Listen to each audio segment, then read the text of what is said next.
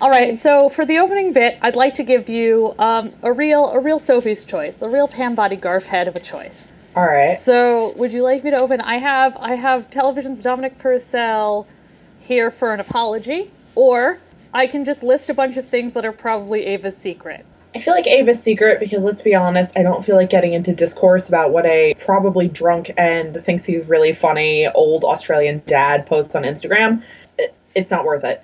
Ava's first secret is that she is. Her secret, she's a, lesbian. Jesus. She's a, Uh, technically, they haven't confirmed that, so yeah, this could just be like a takes off I didn't think you wanted blazer anybody. reveals nobody knows I'm a lesbian shirt.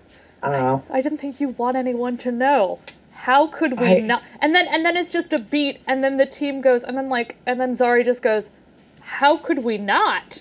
Cause, cause he's English, so he just assumes they weren't going to make a thing of it. Um, but he has to, he had like you know she has to tell them, and he's like, well now you've gone and made a thing of it. Good God, job. You know what would be really thoughtful if we, in our opening bit, somehow were smart enough to outline the points we were going to make in the episode.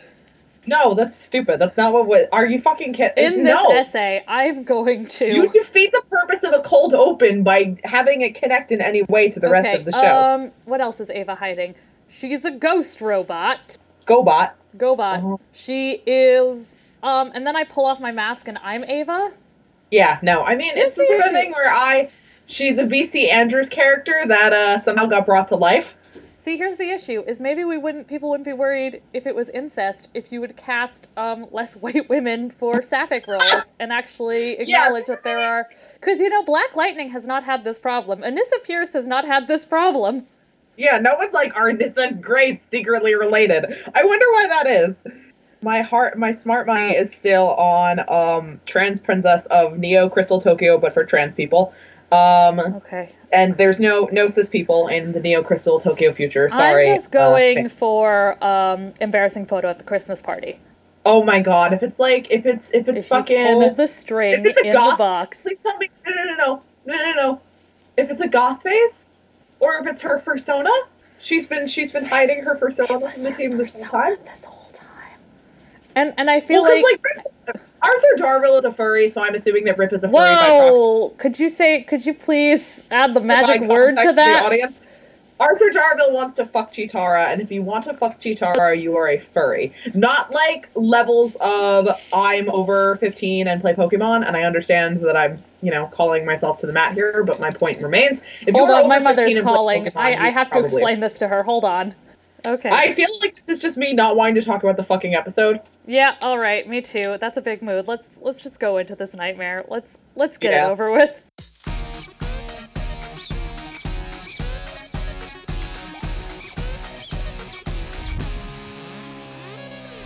I'm Okay. really disappointed to say this though. Um, you know, because I I think we've been pretty overall positive this season, and that's a good thing. I enjoy watching a show that I like and Um, is entertaining. So this episode, the twelfth.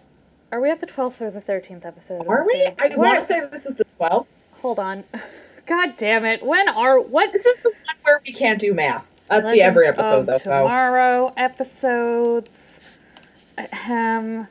Okay, this was the thirteenth episode of the third season, called "Brandon and Courtney Conceive Their Second Child." And no. you're ew. Shut up. What are you, Neal McDonough? This I entire even think about episode. having sex like that. That's fucking gross.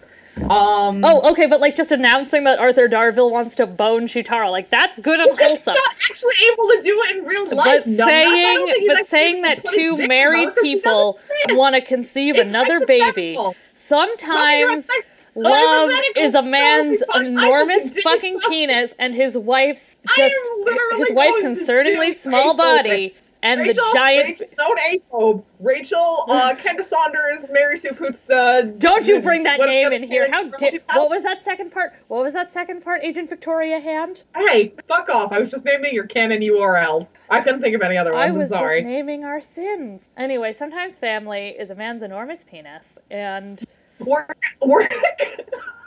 Weeping Momo.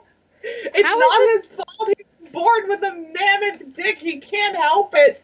it's, Why do you think he talked about magic fingers instead? I'm pretty sure it's that's like Shakespearean and it's tragedy. Yeah. First off, like, don't fucking say the words magic fingers when your wife is like literally right next to you. yeah, you're giving me. list things. vodka. Okay, so I'm not sure. Let's just let me just preface this by saying that the actress that plays Nora is Courtney Ford, who also voices Piper, Yeah, which is weird. which is adorable. they don't really sound similar, so she's No, like, I think she expect an accent for Piper, which is like adorable. That is adorable. It also is a mark of a good VA. So yeah. oh god, uh, yeah. major kudos to her. But um, she and Brandon Routh have been married for like ten, almost ten years, I think. Hold on, Aw. um, like a long ass time. He's like a mammoth Iowan. I assume I mean, yeah, I assume he found someone and then just. Um, It was it was the, it oh was my god! Wait. I have I, I have the InStyle article of their celebrity wedding. I have the God. photo. I am looking at it. What's Three years before like? actor Brandon Routh, 28, donned those famous blue tights. He donned. Uh, he tended bar at Hollywood's Lucky Strike Lanes. During a private party there in November 2003, actress Courtney Ford, 29, repeatedly poured out the cocktails he made her as a ruse to chat with him. I kept asking him for another drink, telling him the one before was too strong. Oh my And First then off, he got I res- famous, I- and then they, and then they got famous. Oh my God, their wedding is so Iowa, and he didn't cut his Well, of hair, course it is. and he didn't cut his hair, Ari, and there's like No. field and shit. I hate this. Oh my God! I do think I'm not gonna lie though. I At the love Little I reception, think the tables were She named sounds like for riot. qualities the pair cherish. Ugh, God, I hate this. This Later, like- Routh here's the thing. serenaded Ford with Neil Diamond's "Sweet Caroline," changing Oh the chorus to "Sweet Courtney Oh my God, Ford," which I assume means he was fucking plastered because we know he hates singing. Yeah. Um. First and I secondly, really are we gonna have to include a link to this in the? this is this. was this there an so episode of television that happened? No, this is so heterosexual that it does almost feel like a hate crime and just Can't that it. believe this would happen to It's, me. it's not that it's malicious, but it's so. I'm like, Wait, okay, when did they Nicholas get married? Sparks, I, I originally looked bit. this up to see when the fuck they got. I can't believe he didn't cut his fucking hair for the wedding. I am outraged. You, are you surprised? Are you really surprised? I'm disappointed but not surprised. Okay, they're they've Yeah. been married for 10 years. They got married in 2007 and they have a child. Oh my god. They have a giant baby. Got, like the year after I was in six. I forget that 2007 was a real year where real things happened to people that weren't just watching anime. Yeah, 2007. Pretty sure 2007 was a shitty year else. for Oh me. wait, 2000. I was listening to like My Chem and watching anime. And Brandon um, Routh was so- married on a farm. Yeah, that's Guess how many disgusting to me. tears their well, cake was. I feel like having a cow at your wedding would probably be entertaining. No, but seriously, guess how many tears their cake was? Six. Five. Fuck, that's good. Wait, Damn. Anything anything under three, honestly, for a wedding cake is is really just you might as well just fucking get divorced now and save yourself the time. Um, if your partner They says they want a cake that's less than years, They them. seem willing to. They seem willing to fucking make it work, my guy. They've been together. They've been together long enough that she's now been dragged onto this disaster of a show, and that oh brings yeah. us to Which where also, we are. I'm sorry. I'm very sorry. Yeah, that but I meant no, no. If they had six years, they're fine. That's that's like that's like No, they married had- 50 years coming. they tier. had five tiers on their cake. I'm sorry. Okay, five years. is still- Confections of Sherman Oaks, California, made the five tier cake. It's not my personal choice of cake. I don't love the way it looks. Are are you good? Yeah, I think listen, I think five on, I think five tiers cake. is perfectly fine. I just think you should stay. That's it's very classic. That's the sort of thing where I'm like, yeah, that sounds like that, that that's something I would look at. And yeah, if one of the two people getting married was from Iowa, they would go, I love that cake. Um They didn't. I they can't got tell married in California, and they got married on a ranch in California. Like you have to put some effort into that. Well, no, you don't. California has a lot of farmland, apparently. she's so pretty and he's just I mean not that he's handsome, but God, she's really pretty. That night, Um, she that night her pelvis was crushed. Yeah, no, God, She was so God beautiful before the accident, and by the accident, I mean the consensual sex she has with her husband.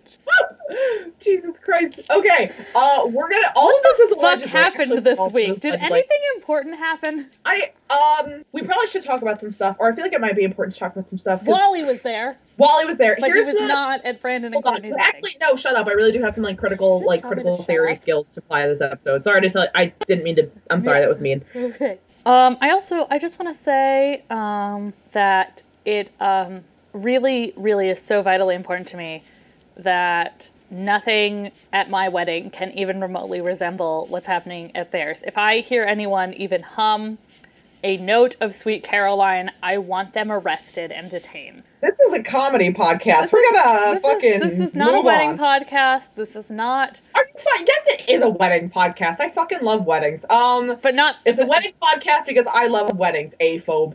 Um, I cannot fucking stand you. I'm, so- I'm gonna leave you in Alcatraz. they let people tour it now. Uh, we can. Yeah, I've been on a tour. I've been on a tour of Alcatraz. Oh, neat. We was it like any haunted? No, because it was during the day. Oh, lame. All right. Um, shit. Where? All right. I had a serious critical theory, and that that fucking obviously fucked off. But Okay. let's uh. Yeah, get, Here's the hit, thing. hit me in the is- mouth with it. Yes. This this is not by season two standards. I would consider this a good episode, but Yeah. season three has just been consistently knocking it out of the fucking park, I That is such a good way to put it. Part of my dislike for this episode is because they insisted on Damien Darhk just being there. But my other big issue is this was a case where Legends just completely misplaced its priorities. This episode was another everything happened so much sort of episode, but also the sort of things that were happening, I was like, I didn't need we didn't need as much of it because it was so interspersed with Damien and I don't care about him. We didn't need him, period. Kuasa basically dropped off the face of the earth after the first scene she was in, which was kind of stupid because she should have been way more important. And then Wally sort of getting introduced to the team and Rip returning were things that deserved an episode sort of unto themselves, especially in a show that always sort of um, strikes gold when it focuses on its characters and character relationships. And they were sort of just sort of, oh, and Wally's here now, and uh, we all forgive Rip now, so it's fine. And that was a really poor choice of priorities. Number one, you can't. Phil Klemmer could personally come to my door and beg me, hat in hand and a song in his heart, to forgive Damien Darhk, and I would spit in his face and kick him down my fucking porch steps. Because no, I I I refuse on moral, ethical, You and could- and frankly legal grounds. You can I dress up Damien Darhk like Phil Klemmer all you want and claim you're gonna get an Oscar for it, That was- Legends I writers. don't want to talk about it. I don't. I forgot that they said their hair. Fuck you guys. He looked like the he looked like the Beatle that got fucking kicked out for being too much of a white supremacist. It was awful. Oh my I- god, that is the most perfect description of it I've ever It heard in my life. It was. It was. It my was like, soul has left my body. We'll put it back. No. but No. like here's the thing is i went into a lot of detail yes- yesterday last week about how much i hate damien darhk and i hate him so much i literally i would have rather had malcolm merlyn because i still have a soft spot in my heart for yeah, john I have a I have a point on top of this one that I'd like to make on this episode focusing on Damien, but I want you to go first. Oh, right, because I was about to just talk about compare this episode to the Vietnam episode in terms of how it treats its fathers and how it treats the fathers in the episode treat their children. Um, I understand. This is where we always end up having a problem, or I feel like stories in general just end up having a problem. The second you make abuse fantasy abuse in some way, shape, or form, you give people too much license to step back from it and go, well, it's really not that bad because no, of course not. No one could actually stuff a demon into their child, but they could belittle them. They could constantly put them down. They could constantly make them feel like they're competing for their parents' affection. They could constantly make them feel like they have to measure up to some sort of impossible standard. They could be possessive and controlling and domineering and ultimately really negative on their emotional development.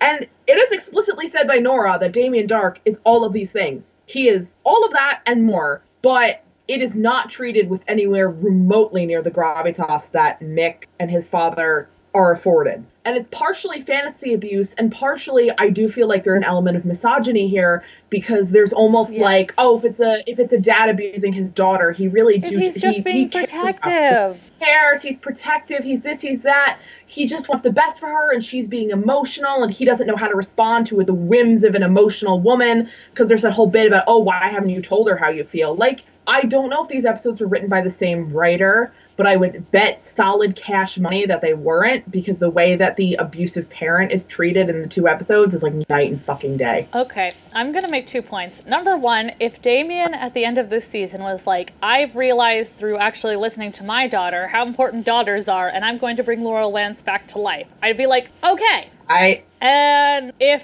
at the end of the season, because this is actually what I see happening, he's like, maybe I shouldn't have given my daughter to a demon. I'm gonna sacrifice myself. I'd be like, Yeah, fine. I'd be like, good, die. But here's the yeah, thing at that is point. Is that I Legends once a season, and like here's the good bad news.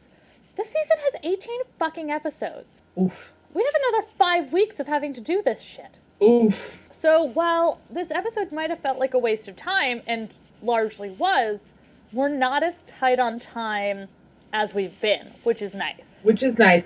I will say, I don't think yeah. this episode is a waste of time if they make good on a couple of things it delivered regarding Ray and Nora's relationship, uh, Wally's relationship to Rip and the team, and all the stuff with the Time Bureau. And now, at the end of the episode, Grodd just sort of I coming in. posted a fucking gif. The Legends Twitter posted a gif of fucking like fucking Grodd at the end of the the emotion of I he doesn't even they just have a Grodd thing and The it and Disco it Yeti clips- at fucking Expedition Everest looks nicer, and that doesn't even move anymore. Are we really I'm gonna bring Disco Yeti into this? Yeah, At what this else am I gonna do with all of my bullshit Disney, Disney knowledge? All Let right, me live. I'm not explaining Disco Yeti. You should Google Disco Yeti. yeah, You're, you're in please feel free to Google Disco Yeti. It's some do some Definitely do. It's the not. It's not like a, it's not like the a bad it's thing. the it's the add along it's the ASMR part of our fucking podcast. Look up Disco Yeti. Definitely. Are you looking it Um, up? Look it up. Is I- ASMR just guided meditation, but under a different name? Yeah, what's the word I'm looking for? It's the one where we put clues in the episode. Uh, seven. No. Um, it's like a fucking arc words, sort of, kind of. Fuck it. Whatever. Disco Throwaway Yeti. gag. Anyway, Doesn't matter. So the point is, is that Legends once a season seems to have. I mean, they didn't in season one, and that's because Vandal Season one had a Savage. strict narrative arc. it had a strict narrative arc, but also Vandal Sal- Savage is kind of unsalvageably like Yeah. evil. So Yeah, last so- season they had all of the they had their little Legion of Doom, which is Eobard and Malcolm and Damien, um, torturing Rip. And then this season, I guess they had Damien and Damien and Nora as their villains And episode. just. But here's the problem: is that Damien. Damien Darhk cannot carry an episode by himself. Two of him, even if one of them is dressed like Phil Klemmer, the racist Beatle, Oh God, I'm sorry, Phil. He's probably Um, not racist. We can't prove that. Listen, he's the one who took Wally and Keiynan by extension back into the fold. So I have I'm gonna have so many and like they're they're positive words about Wally, but I am so there's there's a lot I'm gonna get into. And we're gonna You see fucking- a dark part here's of the thing. No, Are you gonna no. have like a young justice meltdown? Because I don't. I- Hey, I don't know hey, how to help hey, you. Hey, shut the fuck up. I'm just letting you know. I don't know how to help you. This is a road. You now you know how I feel when I talk about Kingdom Hearts, and you're Okay, just well, like, I'm gonna have my I'm you, gonna bitch." have my I'm gonna have that in a little while. Let's let's get back to the um task Okay. at hand, which is I'll be here for you. Eobard is like fun. Malcolm is annoying as shit, but I guess we all sort of kind of grin and bear it because it's John Barrowman, and also because he killed Yeah. Sarah, but Sarah is fine now. So it's kind of like Yeah. okay, whatever. If Yeah, Laurel not. Was fine now, weight. I'd probably be like, ugh, Damien. But if Laurel was fine, I'd be like, uh, whatever. But she Yeah. isn't. So I'm like, who the fuck? Yeah. And ultimately, because again, they're not really like when Neal McDonough was actually emoting as Damien. Again, the scene where he thinks Nora's dying, that was really good acting. When he is just smarmy, his voice, like I had to watch a significant portion of this episode with captioning on and like no sound because the way he plays smarmy, and again, maybe this is, but it makes him so detestable that like I literally can't listen to him talk because I'm like I I want to if your face was a, your voice was a physical presence in front of me, I would punch it and I would not flinch. Like And here's the that. issue: is I don't think I'd actually punch Neal McDonough if I saw him. Not him. The presence, the, the physical manifestation of his voice when he's doing the smarmy thing. Again, Damien Darhk would not be such a bad villain if he wasn't basically fucking just shows up, wrecks everyone's shit, gets has no fucking consequences, has no nothing affects him, nothing nothing touches him. He's never swayed, he's never moved, he's never he he is so obnoxiously overpowered. And and and the problem with that is, is ultimately when they do manage to defeat him, unless they come up with a really good fucking reason or they establish a weakness for him fast, Mhm. it's gonna seem like they pulled out of their ass. So any victory they even have over this motherfucker is gonna be really unsatisfying. And as much as I think he's gonna do the redemption equals death shit with Nora, I don't want him to, because he doesn't get to deserve to die on his own merits. He deserves to have Sarah like throw him into a fucking pit.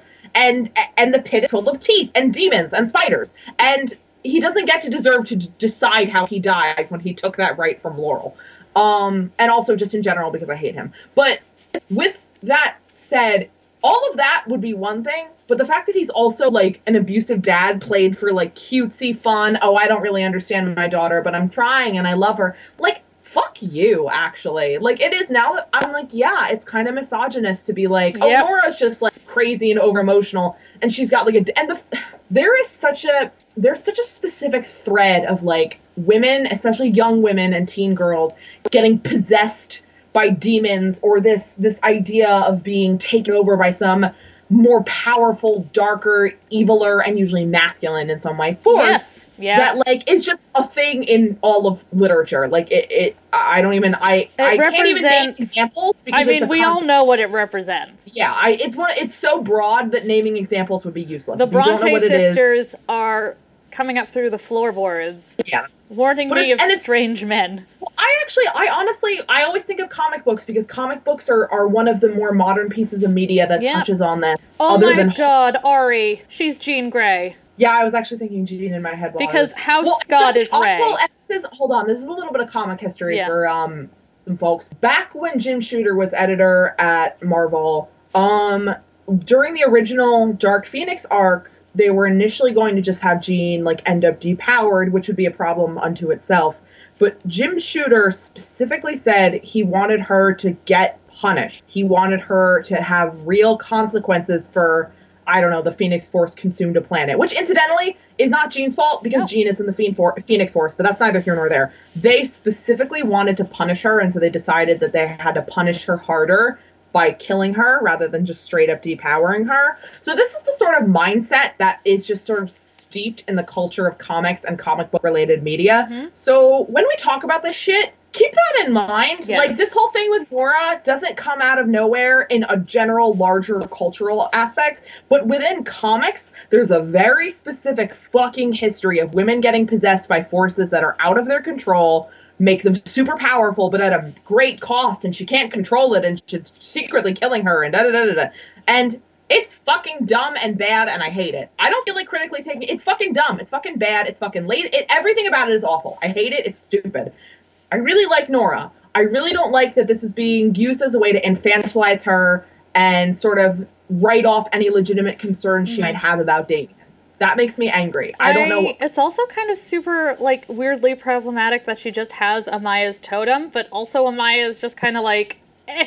I mean, I do think I think it was more like they didn't seem to want to spend a lot of time on the Ra- Wave Rider this episode. Yeah, no, they so I'm didn't. And, like- next episode, Amaya's going to be like, "Bitch."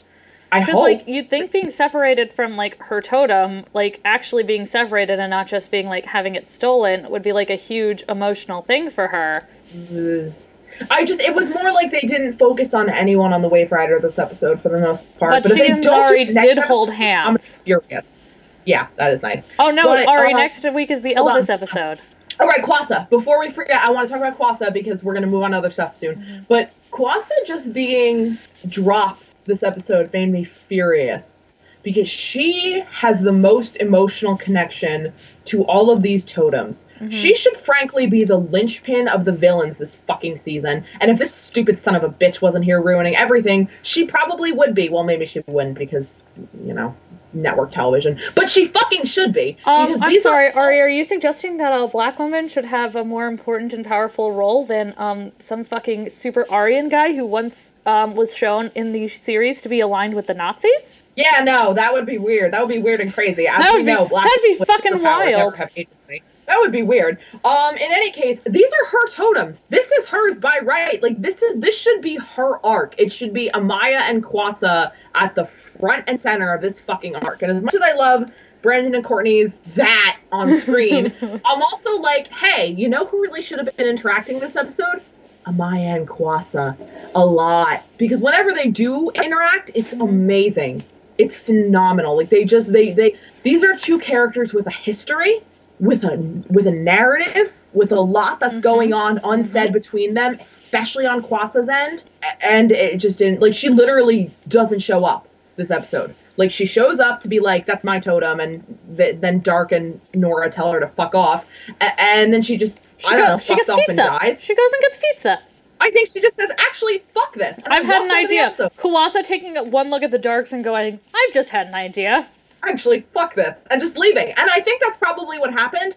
If she's the reason Grodd is here, I'm going to fucking kill myself. I I don't want to like I uh, remember all. I'm literally, I, I, next podcast will be like, you know, that fucking, like, that recording of the Jonestown thing? It's gonna be like, this is just gonna be the recording of me just, like, slowly poisoning myself and waiting to die because Phil Klemmer has killed me. Do not do that show. But I'm also like, why else would Grodd be here, especially since last Grodd's Oh, last because Amaya lost her totem. Oh, dicks. All right, here's our, here's the next here's our next episode preview. Everything awful. Oh God, somebody do something. I hate Hey, this. don't say that when Elvis is gonna show up. Elvis is gonna put a baby in Nate, and that baby is gonna be the Italian American second coming. Hopefully, a Um, lot less problematic than Elvis. but it's um, it it Kuasa deserves. I re- I really do love her. I think she's phenomenal. I'm so angry that we don't get more of her because I love everything she represents. And on a show about time travel, the woman who is trying to save her grandmother, who she saw die when she was a child, but is now meeting when she is basically an adult baby, um, an adult sexy baby. Please don't do that's this. that's you bring this on yourself. It is gripping. It is good narrative. It is Mhm. good storytelling. And Legends just doesn't. I don't know if Neil It's- McDonough was like holding Phil What did Plummer's. I call? What did I recently call the oops? I the the Rick Perry oops of the 2012 primaries of a television decision. Oh fuck! This whole show is a concept. Uh, I mean, I I, don't do know, think but- there were a lot of. I'm gonna now list inappropriate things that were said to Ray and Nora as a couple unit. Oh god, the part where the part where like he's like, I know what's really inside you, and I'm like, Brandon. Okay, the part where I- I Damien tells them, and like, here's the thing: is that this episode is Damien Darhk obnoxious as hell? Yes, absolutely. But if you if you kind of tilt your head a certain way, you can just read this episode as Neal McDonough trying really hard to prevent a married couple from having sex. it's the sort of thing where I'm just like, here's the thing about him saying like what's really inside you. I'm like, I want to see the outtakes of that line where I assume she just lost her fucking well, mind. chemistry is fucking like when she's like slapping him and she's like, "Of course it was sarcasm." Yeah, no, it's really and again, And like, it's really endearing. Their back and forth is really nice. It's like a really healthy version of uh, when Elizabeth Taylor and her unimportant husband were in Who's Afraid of Virginia Woolf. I don't remember the name of her husband. It doesn't. Richard, Burton. Richard Burton, how not Elizabeth you? Taylor. He's not. Eli- Here's the thing: is it doesn't matter what he did, who he does, whatever. He's not Elizabeth Taylor. Elizabeth Taylor was a fucking icon, and I'm actually kind of serious because she she took care of the gay men during the AIDS crisis. Liz, Yes, Liz Taylor was a was a, was one of the good ones. Mhm. Um, with that said, that actually reminds me. I almost just said Rip Hunter because Rip Hunter and Richard Burton are now the same name in my mind. Um, I, I if Rip like Hunter was played by Richard Burton, it would explain a lot. Uh, where was Okay, right. hold on. When she looks, when she goes, "Do you know who my husband is?" and that was a little, that was a little too. Hey, are we gonna mention? I just want to mention this once in the episode because we're gonna forget in about two seconds. Ray was like, "Oh, my team will find me." Blasts hole in the Berlin Wall. Rip. Uh, time is unraveling around itself. Yeah, that's fair. First off, the fact that like the team didn't notice Ray was gone, I'm like, I because here's the thing: is Ray doesn't start problems. No, he doesn't. So when Ray's there, he's kind of like a very large dog that's laying on the couch or on the carpet. You walk past him in the morning, and you're like, "Hey, Ray," and he's like, "Hello," and then he goes and puts butter in his coffee, and then you're like, "Okay." But like, if he's not there, you're like, "Oh, he must be sleeping somewhere else," or "Oh, he must be playing with one of his toys or whatever." Yeah. You don't think much of it because you're not like, "Oh, he's you know out setting fire to Pompeii or out fucking the Empress of the you know whatever." Like he's Ray. So nobody thinks about it until he's missing. And that's actually pretty in character. yeah, Uh secondly, butter in your coffee is actually pretty good. it's it- a, like, it's you only a bulletproof. It's, it has to do with the bulletproof coffee thing that they all drink. God help them. But I, I, I don't- I mean, like, it is. There used to be this uh, coffee bar I went to back in high school that I loved. Um, that oh, that was a like fucking keto thing. Ugh. I have no. I listen. All I know is it's called Dutch coffee, and it was a espresso coffee and a little bit of butter and milk, and it was actually really good. Listen, it's definitely you- like I would drink. put butter on anything, but I feel like Brandon Rapp and I have wildly different dietary. requirements. Yeah. Well, you don't put a whole fucking stick of butter in. You put like a little like butter pad in. Um, All right, but it is coffee- really good. This coffee is already useless to me. but it is it is very good. Uh, I like it. It's it's definitely very it's very hearty and it does like put some necessary fat and salt into your brain at the start of the morning. Mm-hmm. So Ray is actually right, but um the other point is that Mick and Nate just went to a Grateful Dead concert for no fucking reason. No. Damien Darhk had Ray tell them, which is honestly, and like, here's the thing too fucking genre savvy show, because essentially, Damien Darhk is like, Ray, tell them that I offered to take you to a Grateful Dead concert because they're just gonna go to every Grateful Dead concert to try to find you because they're idiots and they'll get distracted. And I'm like, two Yeah. on the nose. Yeah, no, that's like that's like actually hurt. Again, if I liked Damien, I would be like, good one. If Eobard had come up with that, I would have been like, my man's such a fucking genius. But like, I, I hate him, want so to he emphasize for for that when we talk about Eobard, we were only talking about Matt Letscher's Eobard. I don't give Yeah. two shits about Tom Cavanagh's Eobard, He and I doesn't honestly. count. He wasn't playing Eobard. He was playing that guy. Um, Well, he was the- Eobard in the in the crossover. that was also stupid, and I'm ignoring it. Well, yeah, the, the Um, Nazi. I mean, him being Eobard in Wait, the Nazi what? crossover. Yeah, the Flash in the Nazi crossover is Eobard, not Barry, which is. oh boy. I don't have time to talk about this. It's bad. It's dumb. I don't. I don't. I literally don't feel like giving it my time or attention. Holy shit! I. I, I am literally Rip when Wally goes, and then remember the Nazis showed up, and then and then Rip just goes, what? That was me. That was me the entire time. Uh-huh, that was about yeah, yeah. Uh, speaking. Oh right, Wally. The little. Speaking of the fact that Mick and Nate, uh, and also Sarah, you could have sent. I feel like you could. If you had sent to Maya, she would have probably died. But you probably shouldn't have sent Mick and Nate if you really wanted to actually get anything done because Mick and Nate. But the little moment that Nate has when Wally like steals back the glasses Mick stole from Jerry Garcia, which is also such a cute thing because Mick Mick's like low key acknowledging he needs glasses is actually fucking adorable to me.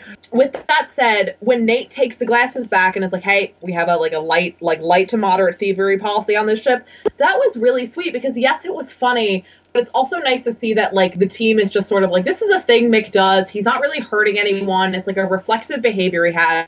We're gonna work around it. It's not a big fucking deal in the long run, and that's really What nice. are you, a cop? You a lawyer? You No, a cop I really lawyer? did think it was yeah. sweet, especially that Nate like, and because this is like Wally and Nate are in love, so the fact that Nate is like, hey, I, I hello husband, um, please be kind to Mick though, he's doing his best, was really nice. Um, I'm glad to see that Mick and Nate still have a good relationship. Um, because sometimes certain combinations of characters don't get to interact much. So knowing that the writers are still thinking about that positive relationship, it's like, Yeah. oh, that's good. I'm glad you haven't forgotten. All right. Let's. I mean, since you mentioned Wally taking mixed glasses, let's. also talk about. I'm sorry. Let's jump into one another thing really quick. Yes. Cold fusion is just a real accepted part of life in the DC universe. I this is uh, We're gonna win an not Oscar for hair and makeup. ah! I I don't I you you you say what you want to say. I'm listening. Okay, so let me preface Uh-oh. this by saying Oh, when boy. Nate takes the glasses from Wally and says we call them souvenirs, Oh no! I shouldn't have let you talk. Oh no! and I said, and it was Meatloaf in Spice World when he cleans when they ask him to clean the bathroom and he goes, "I'll do anything for those girls," and you go, "Don't you fucking do no! you it." dare! Oh God! Don't say it. And he says, "But I won't do that," and you know it's coming, you, and and you you know, brace yourself for impact. and you know, you know I don't it's coming. understand the super bit.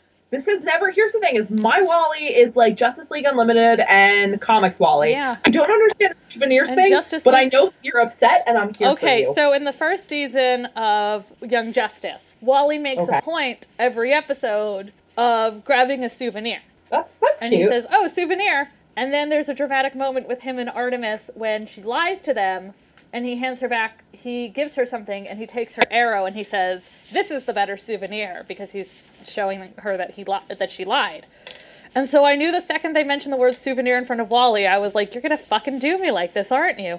Phil Klemmer looked me in the eyes and he punched me in the nose. It's your fault for watching Young Justice. It is my- okay, like so let me- and let me say- your fault. In in regards to Young Justice, It, I think, In regards to Young. Justice, I am so fucking sick of Wally West discourse wherever I fucking turn. On Young Justice, oh, he's too. He is a Wally West discourse. He is a very It was dumb. it was all over the Young Justice fandom, Ari. I close my eyes and I can still hear the screams because he came I on. literally He came don't- on. In all fairness, he did come on too strong to M'gann, and I think she was kind of oh, clearly oh, not oh, interested. that kind of discourse. oh yeah, Oh, and then, of course, people shipped Artemis with Dick a lot, so Wally had to, of course, be the worst person fucking ever to prove why he and Artemis wouldn't be a good pairing together. And, like, here's the thing is that last night, and here's the thing about fucking Legends of Tomorrow. If you are watching this show for high quality, flawless television, watch Timeless. or literally anything else. From, well, okay, not anything. I mean, like, here's the thing is there is one bad throwaway line every episode. Always. And I'm not saying this is a good thing. I'm not excusing it.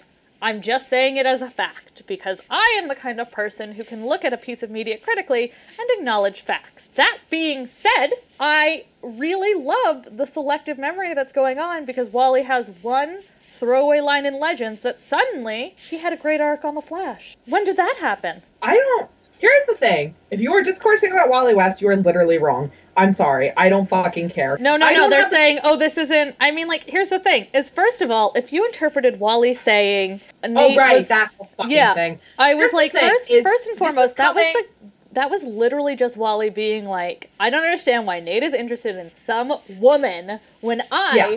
Wallace, am right Especially here since, with open legs. Like Keiynan, especially since Keiynan is queer and identifies as queer, and that makes me so happy. I don't have the words for it. Uh, that is very clearly him portraying Wally as someone who has these feelings for Nate and is very. All right.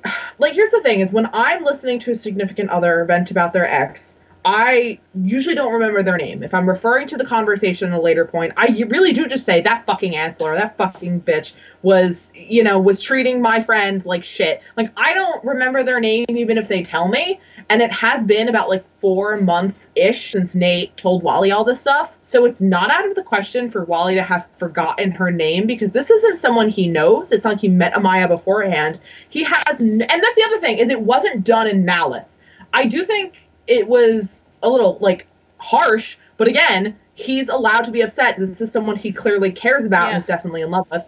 And I don't care how you feel about any Amaya ship. I love Amaya. What she did to Nate was kind of shitty. I love her. I know why she did it. What I love about just this, up yes. and and this is something where I admittedly have a bit of like a personal like I think it's really shitty thing to just up and leave someone. Um, but if you up and leave a significant other who you've moved in with, who you are spending most of your time with, who are significantly romantically involved with, and just up and fucking leaving, like yeah. I see a lot of people who are like basically calling Nate a misogynist for being upset about getting abandoned like that. And that's not great. Like, Amaya is allowed to make mistakes. And yes, sometimes Nate has been bitter and angry about it, but he's kind of allowed to be. That was really shitty. Like, I love her. She made a mistake. And I definitely feel like there's like this idea that Nate can't have negative emotions or be too emotional about it. Like, he should just get over it. And I'm like, he's allowed to feel bad about this. He's allowed to have emotions. Like, it mm-hmm. just. I, I, I feel like people are mad at Wally for being protective of Nate and mad at Nate for having thoughts and feelings. And I know it's easier to hate white men when you pretend like they don't have emotions or narrative arcs or personalities, and sometimes admittedly they don't. But Nate does. And as a fandom, I think we have to get over that at this point. He does. He clearly does. Um, there was a lot there that I that was that that did not have a lot to do with what I was going on, but I'm glad you got to say it. I Sorry. What I really loved about that scene is that Amaya, like, is that Wally is like, I think Zari hates me because Amaya's like, oh no, did I make Nate feel bad? And Zari Yeah. is like, uh, Like she again, like she does actually feel bad about what she did, which is why I'm like, someone was talking smack. Well, because she is, and again, this is, it's almost funny because that's how Wally was feeling about this person he didn't know. I can't believe that fucking Wally and Zari Zari, feels- are on a mission. feels- yeah. Well, that's, I just, I love that, that like Nate, like that Wally felt about the whole situation with Nate, that Zari now feels about the situation with Maya, which is very cute. They're both very protective of the other person in that, and I love that. Like, I, I, I really do think people are almost looking for Wally's arc or character to fa- like sort of fail on Legend, so they can say he would have been better on the Flash. Like, no, he fucking wouldn't. He would have been better on That's just- where? Where would he? I mean- like here's the thing. He would have been better on the Flash. Donde? Like where the like what was it when they the were when giving his personality to I- Barry? Was it when and like here's the When thing they- is I think that maybe he and Jesse were cute, but the more I think about it, the more I'm like they gave every narrative cue that Wally should have had to a white girl. Yeah. So I Like, don't give a fuck. Yeah, no. And here's the thing: is Jesse in the comics was Wally's like student, and she was a lot younger than him, uh, like a teenager, and he was like 22, which isn't super young, but like she was a youngish teenager. But in any case, he was her mentor and her teacher, and she learned from him. Wally was the Flash. She learned from him. And when people tell me Wally is better on Flash, I am at this point hearing I want Wally in a, in a subordinate, supportive role with no actual narrative arc or agency of his own, so people can be like, the Flash doesn't make bad decisions because I it's stupid. If you think that Wally is better on the Flash, It's incorrect. It's You just probably don't it's just a selective it's just selective memory because you're upset that he was written off for Ralph. And I understand being upset for that. that. I am. I But, completely you know- understand being pissed about that, but It's shitty. but- like, don't get me Legends wrong. didn't do that. Yeah, like Fla- eh, the that's Flash not- did. The only reason Cisco is allowed to stay at this point is because I think Grant would kill himself if Carlos left. And secondly, Cisco is, as much as I love him, and people who listen to this podcast probably know that I love him, he is still in a supportive role. Subordinate, not having a lot of narrative agency, and by and large, a support. He's the he's the support character. And if he tried to have any further agency, it's probably going to get stolen away from him. I'm actually kind of worried about like the the more he does vibe stuff, the more I'm like, oh god, they're going to fuck this up for him at some point, aren't Mhm. they? Because this is not a show that knows how to let anyone except Barry and the random white man of the season have any agency. hmm Sorry, this turned into like a roast of like Everything.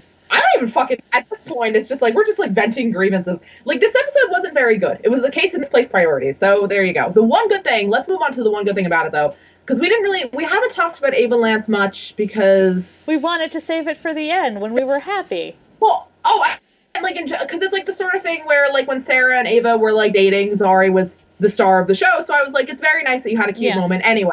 And then the date moment, I do think we talked a little bit We about did. that. We talked we talked quite nicely about that, I think. we did. But Well done, us. go us. But um, anyways, Ari and Amaya are incredibly important, so it's more important to focus on them. But let's talk about Ava Lance now. Um, I all right, love- here's the thing. Oh, You go first. No, you first. I've Okay, been talking fine. a lot. Ava is fucking adorable. Um, that was literally all I was about to say. Is I love her. She's I can't fucking- believe that she's now director of the Time Bureau. Here's the thing: is that when Rip saw her and Sarah kissing, I literally could feel Gideon's pleasure through the Uh-huh. television. I could feel Gideon vibrating with joy. Mhm. Like, start oh- boiler up. I'm I'm so sorry, Captain. It seems that I'm the only one you can love.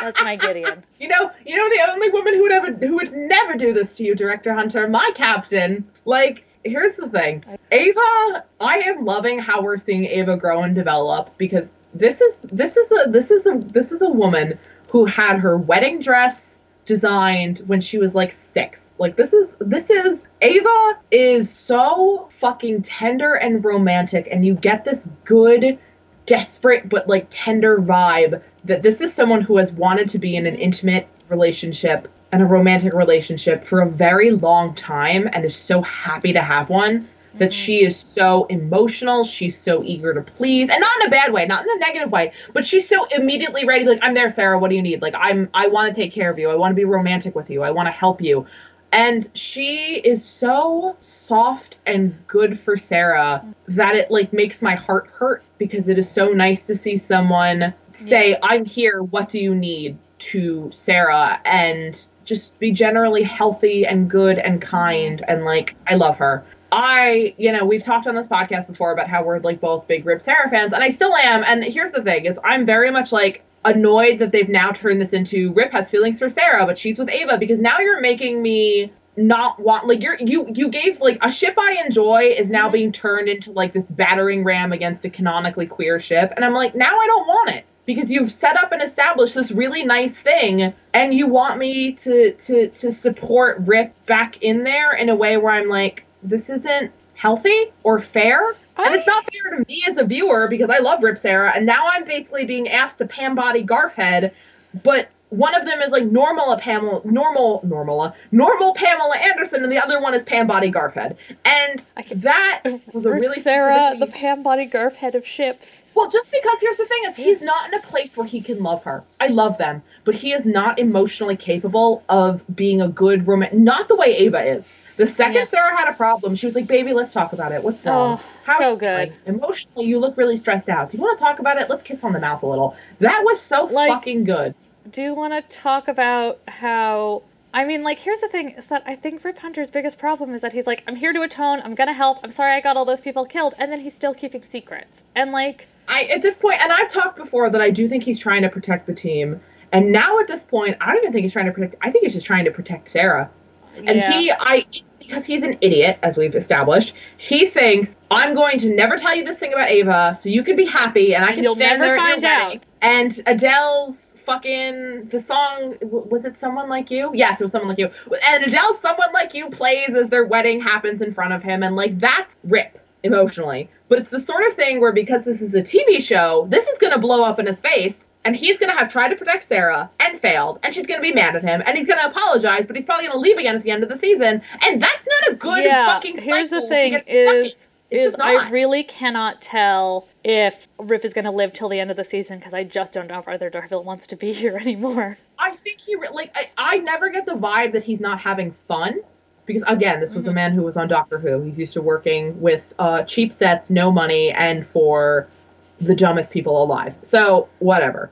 Um, Phil Klemmer is infinitely preferable to Steven Moffat in terms of people to work Mhm. for. Yeah. So yeah, no, but he's got other things he's going on, and I think it's more like he might not be as interested in acting as he is music right now. Well, he's Um, won awards for his music. which is really funny to me because I can't even. I can't imagine him winning an award for anything. Huh? Except I that one scene where he was in his underwear on Doctor Who. I could see him winning an award for that. Valid, but um, it's the sort of thing where I don't want them writing him in this way with no payoff. The whole thing, the reason I've been like, well, Rip is doing this and Rip is doing this, and I have been expecting that they acknowledge it like they seem to be, and that will it will eventually reach some sort of narrative payoff. If they keep getting stuck in this vicious cycle of Rip keeps a secret to keep someone safe, it blows up in his face, and he never actually does anything about it because he disappears again for half a season, it frustrates me because it doesn't have to be that way. It really doesn't. And if you're gonna, if Arthur Darvill can't commit, like at this point, I am like, have him die protecting Sarah. Yes, it will kill me. Yes, I love him a lot, but I can't. I don't want to see this narrative cycle happen season after season. It's really fucking annoying. Yeah, it's So- extremely annoying. Make someone choose. Like, I don't. I'm hoping maybe because they're trying to sort of quietly push Supergirl under the rug, Legends might get a little more flexibility with its schedule, so they might be able to say to Arthur, "We'll work around you, so just tell us when you're available." Because they clearly seem to want to keep him, and he is like he's like a geek cred draw because Doctor Who Yeah. connections and stuff. So I think they want to keep him. I don't think he hates the place, but I think it's he's doing other stuff, and TV show schedules aren't really very flexible. It's big chunks of time. So we'll see. I I, I don't want to. I hate making predictions for the show because it always blows up in my face because Yeah. the show is just consistently blowing up in our face. So yeah, the show is the um is the hilarious thing blows up in face, scorched entirety of face. Yes, I like that that specific cartoon gag, and you blink and there's like ash and you cough and anyway. Um, Um, I have a couple more points I'd like to make. yes. Number one, the fucking Steel Atom scene. Oh, please don't talk. Hi, hi. My name is um fucking Steel Atom lifting weight.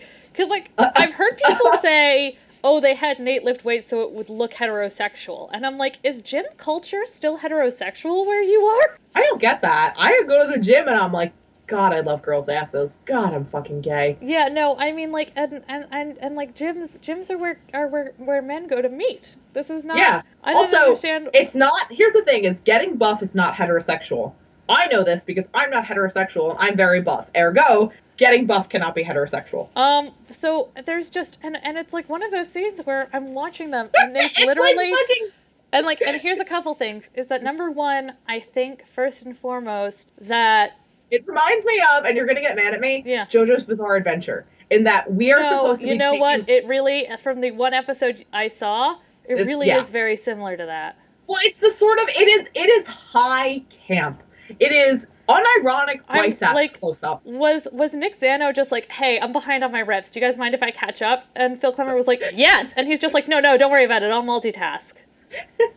and it's the sort of thing where it, it is it it reads as sarcastic. And he's literally just like, Protect You that beautiful heart of yours. he, he calls him a softie.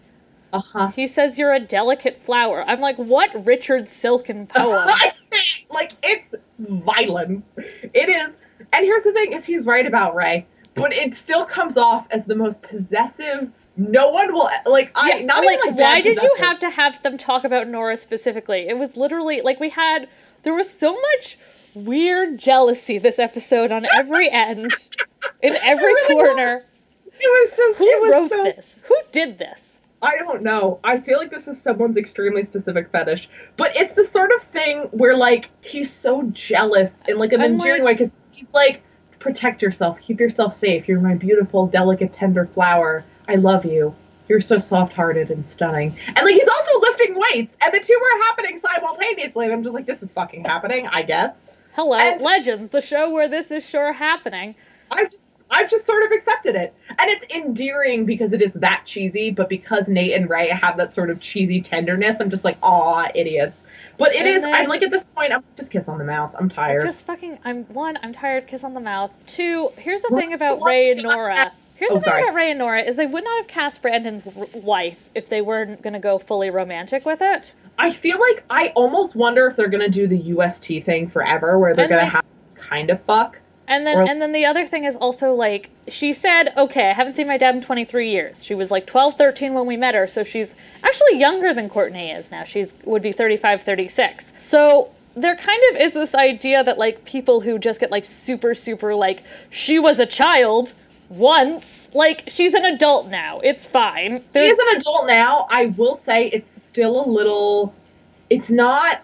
There are certain there are certain ships in other things I've played or watched or Yeah. done where it's like they knew each other as children when they were Mhm. like 11 and one was like 21 and then now she's like 18 and he's 28 and I'm like oh Ace Attorney you have to stop that I don't want this to be romantic Mhm. this is disgusting that's different that's that's like child and mostly child and Nora is like 35 now. It's the sort of thing where it was a little weird that the show did it, but I don't think it like takes away Nora's ability to have feelings for him because a 23 year gap has passed. That's a lot of. Which means that she's to technically from the future because we met her when she was a teenager in 2017. Fucking hate this. But also, if I try to talk to that, a trombone is just going to play over me. So we're not yeah, going to. So please don't say words to me with your mouth. Like I, the, you brought that up, and And also, and also, if we're getting into real deep sin about Ray Palmer, if we're going to go there, I'm gonna arrest you. I just make- think it's really. I will make a citizen's arrest. I just think it's really interesting that on two occasions now, Darhk has pointed out that Ray has a really big heart, and I'm like, wow, who did you work with last season that like had a fixation on Ray Palmer? That might have commented on that multiple times. Uh, But I don't want to discuss that it, at length because I will go to prison. yeah, we both will. Don't worry. But I yeah, will go to uh, jail. I do love. I mean, that's the thing is Ray is so much. That's the thing is again, all the little moments he has with Nora this episode are so sweet. But there were other things that this episode could have been spending its time on and just fucking didn't. And uh, unironic biceps close up. And also, here's the other thing. One one last thing about the end of the episode that I'm I'm just you can't tell me you're taking the whole Rip caused a bunch of deaths thing seriously when you Deus Ex Machina murder the the EPA guy from the Ghostbusters, really off off screen How with Dare you? that was exactly what that was his role in the fucking story. I am not wrong. Bill Murray can come to my house and argue with me on it. That said, I can't. I guess we know what next week's episode is. I know next week's podcast guest starring Bill Murray. Here's the thing: you can't Can tell me you're. sued for even saying that? No, I, he's pretty chill. I think we're fine. He's Um, not in it for the money. allegedly Bill Murray. Um, we're gonna have discount Bill Murray show up. In any case, Just us again.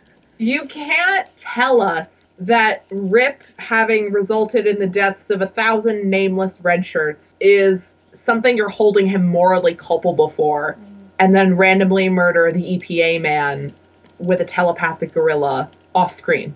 This was exit pursued by a bear levels of like, well, I guess that's that then.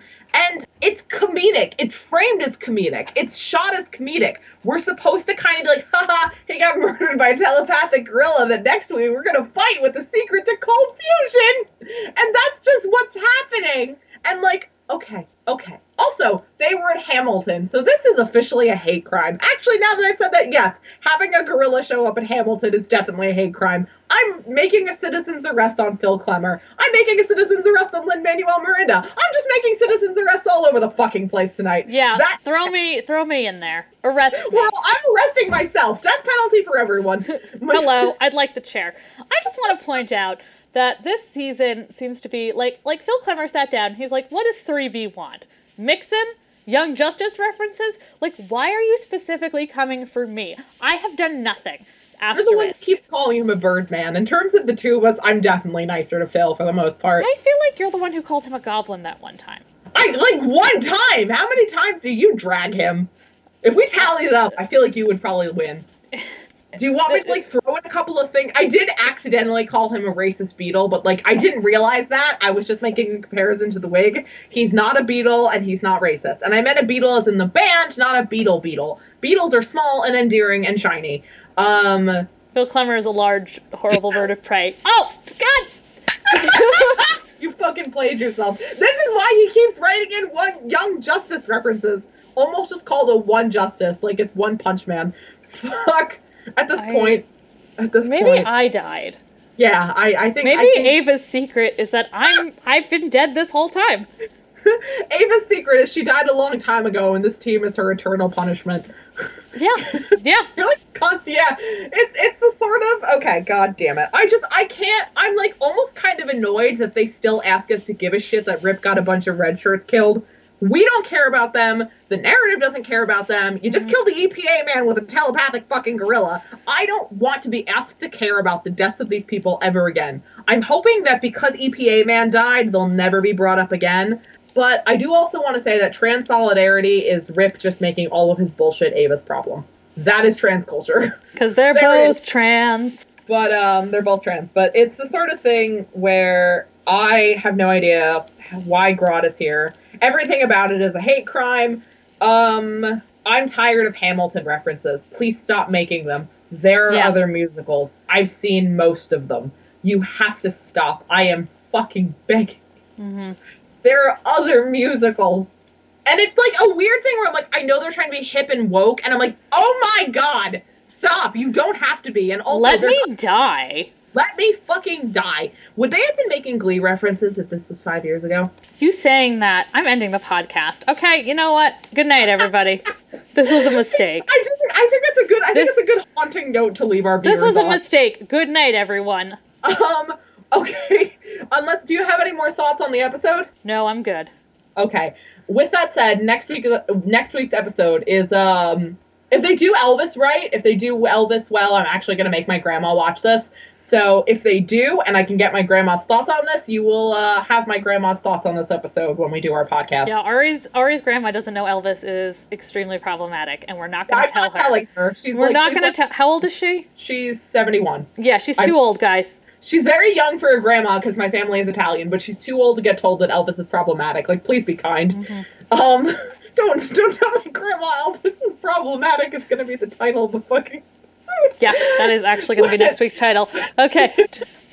But I am excited for it. I hope that they don't fuck it up. They're going to fuck it up. Yep, Um, yep, yep, yep. Next week is just Zari and Wally trying to break up Nate and Amaya so they can respectively date. It's like a Murder on the Orient Express thing where they're like, we're going to agree to do this so that we can date them, and they're never going to know that we conspired to do this. Ex- so, we're not- except that they seem like two people who are very, very bad at I- conspiracy. Oh, awful. Absolutely awful. And I love that.